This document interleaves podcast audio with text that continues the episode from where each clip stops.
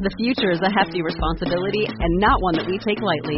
But then, taking things lightly has never been what Hefty is about. That's why we've created the Hefty Renew program that turns hard to recycle plastics into valuable resources like park benches and building materials. To participate, simply fill up an orange Hefty Renew bag with accepted items, tie it up, and drop it in with your regular recycling. That's it. It's that easy. It's time to rethink recycling with Renew. Particular valued resources may vary by geography. More info available at heftyrenew.com. You are Listening to this is Cruise Radio Rewind. Real reviews from real cruisers. Welcome in. My name is Doug Parker. You're listening to Cruise Radio Rewind. And finally, some good news. The CDC has let the no sail order expire. The cruise ship ban done. However, there is a new order in place called a conditional sailing order that cruise lines must adhere to and complete before they can actually have revenue sailings in the United States. And here to talk all about it is cruise industry analyst Stewart Chiron. Hey, buddy. Hey, Doug, how's it going? Good, man. So on October 30th, the U.S. Centers for Disease Control lifted the cruise ship ban for North America operators, but just because the no sail order has expired and is now lifted, that doesn't necessarily mean cruising will resume within the next couple of weeks, right? No, and realistically, it you know there may be a delay for the next couple of months. There's still a tremendous amount of unpacking that needs to get done. Um, you know, between the cruise industry, uh, their their suppliers, uh, to better understand exactly what's going on here. Um, they did not necessarily uh, go with the uh, the healthy plan uh, panels that were uh, you know put in place by the you know the the cruise lines to try to help move this forward. There's a lot of pieces to this, you know, call it a, a puzzle, which just makes it a very complex puzzle. So it's not just as easy as okay. I mean, by no means was there a green light. A couple of nights ago, I printed this conditional sailing order out, sat down after dinner with a highlighter, and marked through this 40 page document. And I actually wrote an article on the website. But I'm curious, what in particular stuck out to you in this 40 page document? Well, the the first thing is, I mean, it's the testing and more testing, really, um, that is going to, you know, be at the forefront uh, of, of what's going to realistically uh, occur here. Now, uh, what the cruise lines are going to have to do, or what the, you know, some of them had planned to do, was run some test cruises in November.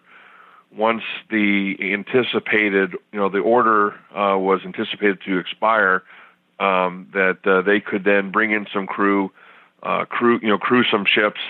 So essentially, those those crew members would have to be quarantined and uh, retrained, you know, put aboard the ships. Um, the ships would then have to be readied for for passengers, do some test sailings in November, and hopefully, you know, see some revenue sailings in December. But based on what's packed into this order, you know, it may have taken some wind out of the sails. Um, you know, there there may be some test sailings within the within November or December, Doug. But uh, revenue cruises, um, it may not happen uh, before the end of the year. It's going to be it's going to be close. With this testing, though, uh, as we're talking about COVID testing. Now, the, the cruise lines in Europe, they're doing testing, but they're doing antigen testing. Now, all throughout this document, I think like 41 times it mentions PCR testing. So, a totally different test? Totally different test. One, it's it's a more expensive test. It's a it's a more accurate test, and the results can take you know longer uh, to get depending on the the equipment and which is which is a whole you know which is a whole other ball game.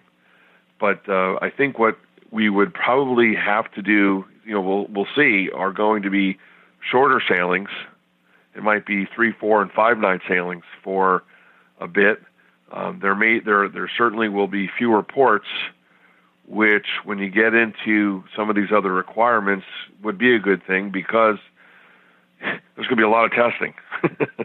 so you know, so let's you know, so diving right into that, um, you're going to be required to get a, a PCR test anywhere from three to five days prior to the cruise. Then you're going to have to get tested before getting on the ship. And then, believe it or not, I, from what I understand, the ports are actually going to require tests before arrival. So if you remember years ago, before let's say going into St. Thomas or into San Juan, cruise passengers had to submit themselves to U.S. Um, customs uh, authorities in in one of the showrooms in order to get uh, some kind of a pass. It was quite cumbersome for cruise passengers to to do that. Plus, I mean, everybody hated it, but it's just what was required uh, at the time. But you know, here, you know, people are going to have to get tested essentially before you know going to each port. So it's it's going to be quite invasive. Of course, we have a 40 page document just chock full of regulations and benchmarks that the cruise lines have to meet. What do you think the biggest challenge is going to be? Doug, they're going to have to, from my understanding, they're going to be having to uh, test their crew before they get on the ship. They're going to have to quarantine them before they get on the ship. Then they're going to have to quarantine them on the ship. So, based on what the preliminary understanding, their crew members are going to be, you know, could be quarantined for up to 28 days before seeing their, you know, and and serving their first pass, you know, helping uh, you know, with with passengers. So that's why I'm saying that the clock is it's it's ticking and uh, it's it's going to be cumbersome. Look, to me, Doug, forward is forward. Mm-hmm. let's you know let's let's get this you know let's let's do what we have to do to try to to get this going so that pitfalls and inconveniences and issues can be identified, addressed, hopefully negotiated and adjusted to make cruising in 2021 better. Because as we progress into 2021, you know, we're then getting, you know, you know, we're still dealing with the, the year-round Caribbean season, as well as there's a lot of ships that do seasonal. Then you're uh, could be impacting Alaska 2021. Um, could be, you know, could be an issue. And you know, you've got people that have booked cruises, and you know, the the ships could get up there later um, there could be fewer ships heading to Alaska. They want to get they want to do a better job in the Caribbean. Um, so there could be more ships in the in the Caribbean. So there's there's all kinds of issues, but there's a great deal of cost involved with just this testing, mm-hmm. let alone the adjustments that they have to make on board the ships. Now, in order for cruise ships to even sail again, they're going to have to get a conditional sailing certificate, which is actually issued from the CDC. If you want to read this whole document, I should say, I have it outlined at cruiseradio.net, the homepage. It's called Explained, the CDC conditional sailing order for cruise ships. But Stuart, I want to ask you, is it just between the cruise line and the, the CDC, or are more people involved? Doug, everyone's got their hands in this one. I mean, you know, this is just this is just the requirements for the cruise lines to be able to enter U.S. waters, so they can, you know, so if the cruise lines want to restart, let's say from Miami and also Port Canaveral, they have to adhere to all those guidelines. But they're also going to obviously, you know, one of the one of many wonderful things about cruising is visiting different places. So every one of those uh, different places um, would have to, you know, have their own um, health conditions. So a lot of them will essentially go along with whatever the CDC says, but then they also have their own requirements. I mean, that's why I, I said earlier about having their own test, you know, having to be test. Each passenger is going to have to be, you know, could be tested before each and every port that the ship visits, which means realistically, for a while, there's going to be reduced ports because one there's a there's a lot of expense, and not all of these countries are going to adhere to the CD's policies. They may be more stringent with the the cruise lines, and there may be issues with you know, okay, for example, with the requirements for shore excursions to be done in a bubble like they're doing in Europe. The countries in the Caribbean may may have may take uh, uh well, let's just say. Uh, they may be um, quite against that kind of requirement. Why? Because the these these islands are essentially dependent on cruise passengers for their shopping, the taxi cabs. Um, you know, taking uh, you know, there's a lot of companies offering tours that would that may not be part of this uh, bubble, and it may cause issues in certain ports, and therefore, you know, ports may say, well, if, if your passengers are not going to be able allowed to visit our shops, eat in our restaurants, then we don't want you. To, we're not dealing with floating hospitals. Mm-hmm. You know, we, we're going on these cruises for fun, floating resorts, uh, enjoyable experiences with with other people. You know, we're not looking for a, a virtual experience. You know, you you want to, but you, you want to be able to do it in a, in a healthy atmosphere. Which, if you've been on a cruise, as you and I both have, you know, we're, we're confident that the cruise lines will adjust and continue to offer. I mean, cruising was healthy before, um, and it's it's going to be an even healthier experience. But you know, let, let's say you know you take a look at you know, what's gone in Vegas when you had uh, a month or so, a couple months ago, that uh, you know one of the resorts there had you know 548 cases. Mm-hmm. And and and people are are listening to your show right now, saying, "Oh my God, I didn't hear that." Well, of course not. 548 cases uh, at, a, at, a, at a hotel, but you didn't hear anything. But if one person on one ship had it, it's an international incident. Let me go back to the cruise ports for a second because you said something that kind of stuck out. You said we could see issues in certain ports. Would you mean like maybe the local shop owners and excursion operators, you know, doing strikes and blocking roads? It's very possible. Yeah. Okay. I kind of thought you were saying possible. that because you know these people are dependent generating you know their their revenue from tourism. And here you have a a ship bringing in you know passengers who also want to you know go shopping and, and experience uh, the restaurants and the shops and, and the different tours to different parts of of, of these islands uh, or countries in the, in the Caribbean, and they may be there may be serious restrictions. So Speaking, not everybody's going to be able to benefit from it. Along the lines of excursions and ports, we've already seen two cruise lines over in Europe boot two people off their ships because they strayed during a shore excursion. Do you think we'll see that here?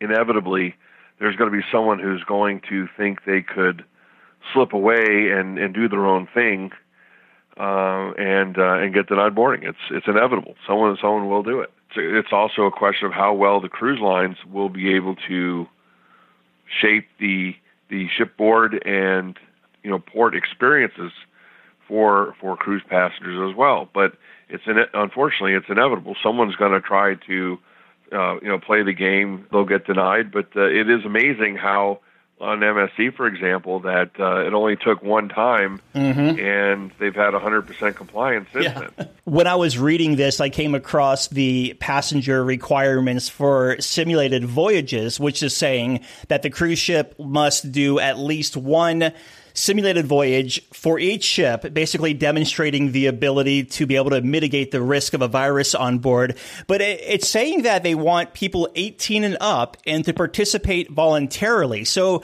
do you think the cruise lines might be reaching out to cruisers to be test dummies? These, these people could also be crew members too. Okay, gotcha. There's various things uh, that, that that could be done. I mean, look, I'm, you know, there's a lot of very excited people to be able to to get out, but uh, by no means is this going to be easy, mm-hmm. and it's not going to be pleasant. I mean, if you recall, uh, you know, I could tell you that it took on the first uh, MSC cruise, Doug, it took three hours mm-hmm. to get on board the ship from entering the terminal, which runs contrary to, um, you know, from uh, what was it from curb to ship in in less than ten minutes which was what we were trying, you know, the cruise lines were trying to do to get, you know, people as quickly on board the ship.